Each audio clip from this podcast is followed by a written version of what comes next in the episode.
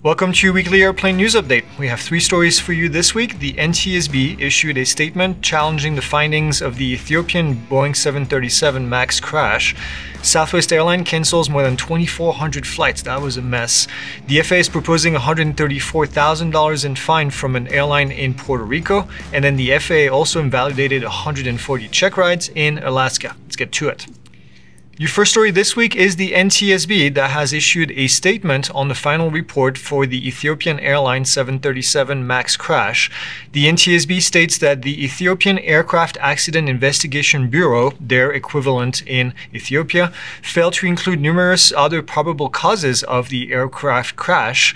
The EAIB report states that the nose down input from the Maneuvering Characteristics Augmentation System, also called MCAS, was the sole responsible factor factor that caused the aircraft to be unrecoverable. The NTSB, however, states that their probable cause includes also the uncommanded aircraft nose down input from the MCAS due to the bad angle of attack value that was received, and also the flight crew inadequate use of the manual electric trim, and then also managing the thrust to be able to maintain the aircraft control.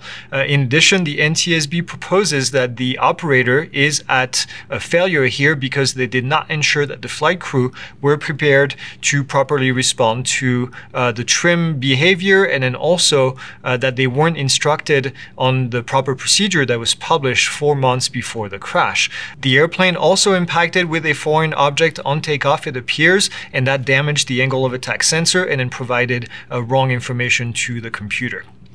Your second story this week is the Southwest Airline cancellation of over 2,400 flights starting on Christmas Day and going through this week. Uh, the president of Southwest Airline Pilot Union said that they were not buying the fact that the cancellations were the result of weather, and then instead they were blaming the uh, Southwest Airline leadership and IT. Uh, other airlines seems to have fared a lot better. I'm not going to say well, but a lot better.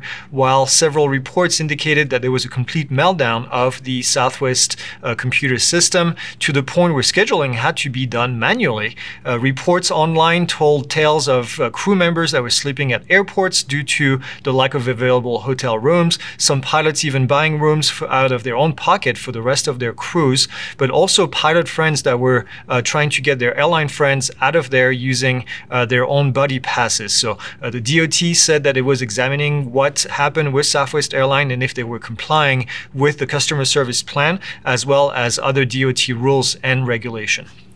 Your third story this week is the FAA is proposing over $100,000 in fine against a Puerto Rico based uh, Vieques Airlink uh, for conducting passenger flights with unqualified pilots.